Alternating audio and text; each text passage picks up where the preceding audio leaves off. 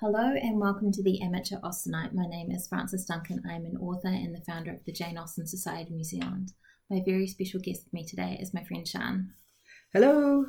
And today we are discussing Chapter 2 of Persuasion by Jane Austen.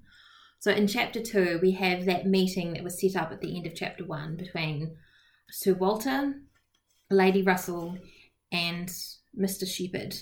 And they discuss what's to be done about the financial situation. And they decide that they're going to move to Bath and rent out Kellynch Hall. That was not an easy decision, though, was it? I did like at the beginning with Mr. Shepherd. He would rather have the disagreeable prompted by anybody else, so he excused himself from offering advice. He's such a yes man. Oh, absolutely. But I think he's also, I think even at that point, he shows he's an opportunist. He Mm. goes with whoever's the most powerful or who's going to get the maximum benefit. Well, I don't he's- think he's particularly bad. I just think he's he knows his client very well. So Lady Russell is the one that comes up with the first plan, and she did what nobody else thought of doing. She consulted Anne, who never seemed considered by the others as having any interest in the question. Again, that's the she was only Anne. Is that going to echo through the whole book? That's that's a good question. We'll, we'll have to see that. What struck me about this, though, was thinking of the difference between Lady Russell and Lady Catherine de Bourgh. Mm-hmm. She was anxiously ze- zealous on the subject and gave it much serious consider. She was of strict integrity with a delicate sense of honour, but she was desirous of saving Sir Walter's feelings.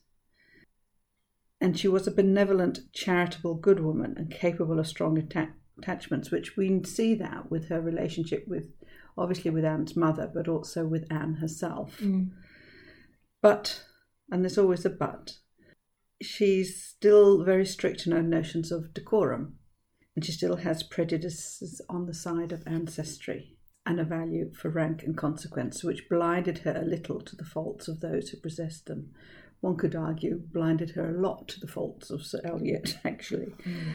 But she was also, again, she was the widow of a baronet and of a knight. of a knight as opposed to a, a baronet who had more status. It, you know, you can see that she- she's a different animal, but she still comes with some of the same prejudices, but she has a kinder nature and a more caring nature than Lady Catherine. She's a hard character to understand because those two things seem so opposed to each other. But she's still a product of her background and Mm. upbringing, Very much so. but her nature's quite different. to Lady Catherine. to Lady Catherine's. so. I also liked she was most anxiously zealous on the subject of trying to sort something out, and and the phrase that she was rather she was of sound rather than of quick abilities, and whose difficulties in coming to any decision in this instance were great from the opposition of the two leading principles. Mm-hmm. Basically, she was fighting. You, you know, Elizabeth and Sir William, Sir Walter rather, were going to be, you know, they were not going to be easy to retrench at all.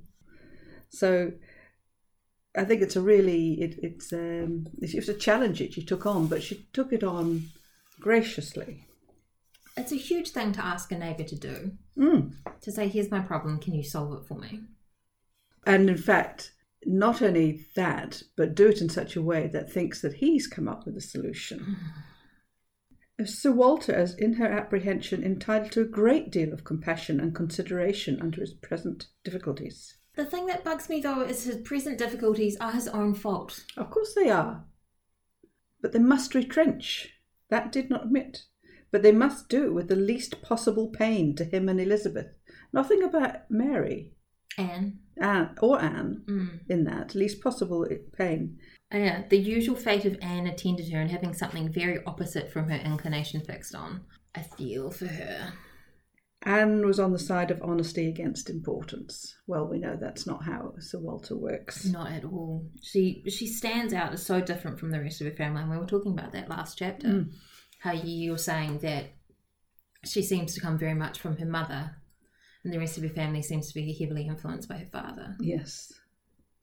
I guess you can see that in Lady Russell a little bit, that how she would be more of a friend to Lady Elliot. like Anne, she she's like, we definitely need to pay these debts off. There is a way to do this that isn't ridiculous. But they're just not really listening to her. They're like, how can we possibly live in dignity?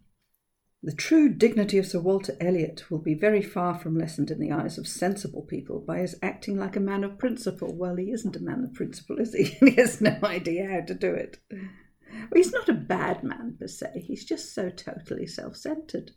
And a man of his rank, it was important to think of other people because he had tenants that he had to think about. He had a whole estate that he was running. I did read somewhere that he was he was an obliging landlord, an attentive neighbour, an obliging land, landlord. To Lady Russell, though, but what was he like to his tenants? Did he actually care about their. Well, it's not clear. Is she a tenant of his? Yes. So, so he's obviously quite obliging to her as much because of her status. So, So they decide to go to Bath, which I always find so weird that they're like, let's move from our. It is an expensive um, undertaking to run a whole household.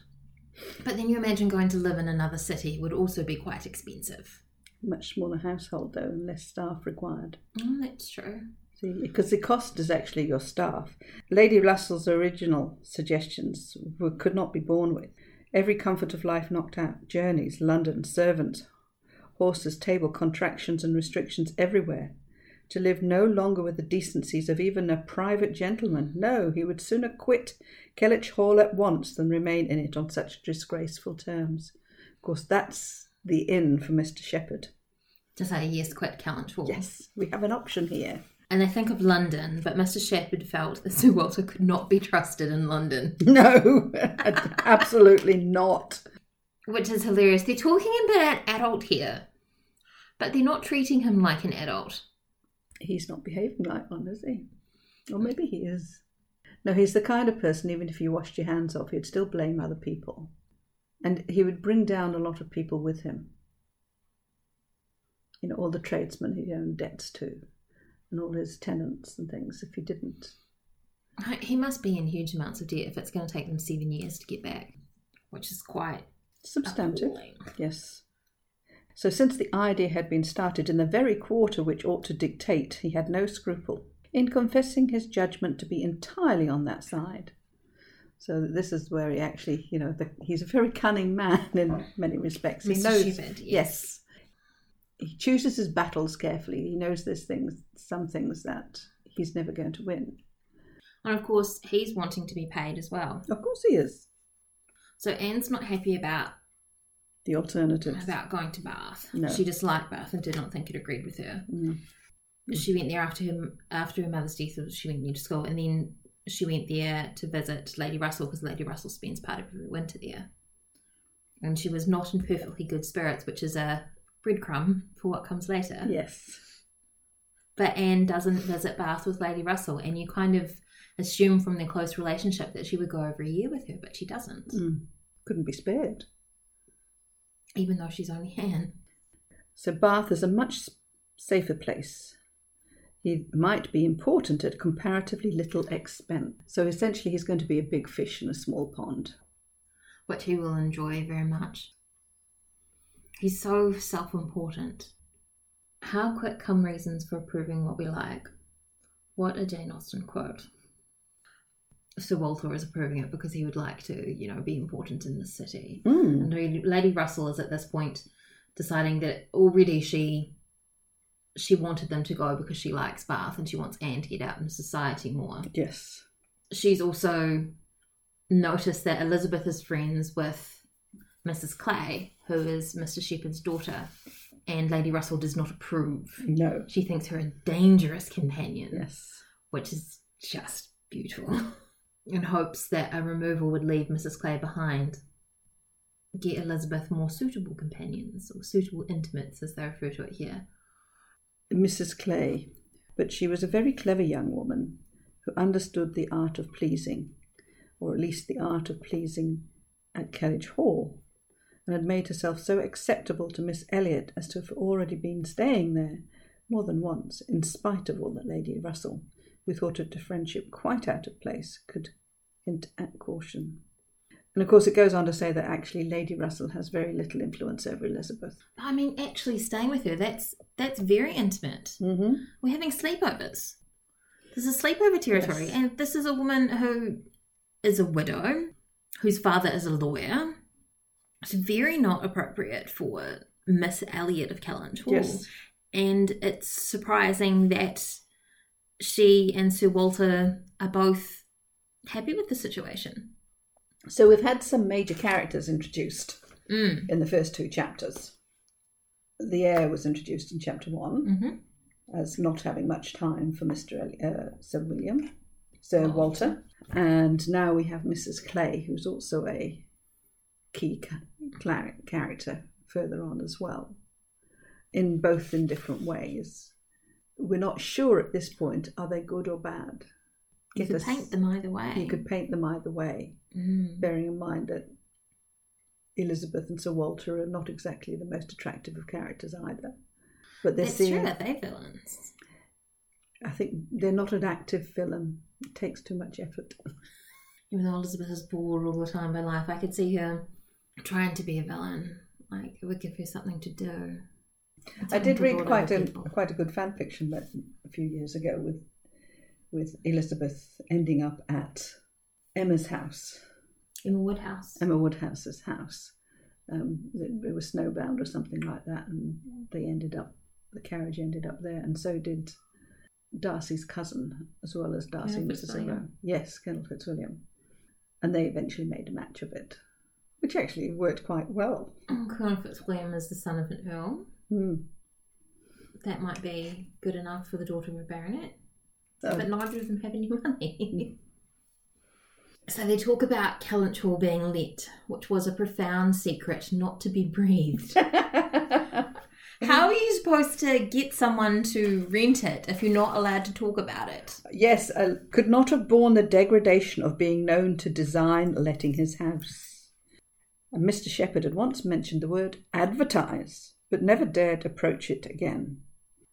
Because it's very different if he's choosing to go and live in Bath rather than being forced to go and live in Bath, right? Yes. And if somebody comes up with you with a, oh, I'd quite like, to, you know, any any houses around, and then he can say, oh, well, I'm thinking of going to Bath, and if you're interested, you can Rent my rent house. No, it's quite a short chapter, this one, so we are moving, moving fast. And that is our summary of chapter two of Persuasion by Jane Austen. My name is Frances Duncan. You can find me at francesduncanwrites.com and on Twitter at francis underscore Duncan. Thank you for listening and we wish you happy reading. Just popping back in to let you guys know that we have merch now. I haven't actually got merch with my face on it. That seems a little weird to me, but if you really want it, let me know and I'll do that. There's merch of the Jane Austen Society of Aotearoa New Zealand's logo, uh, some Jane Austen merch, and some Pride and Prejudice, heavily Pride focused merch too. It's on Redbubble and the link is in the notes. Happy buying!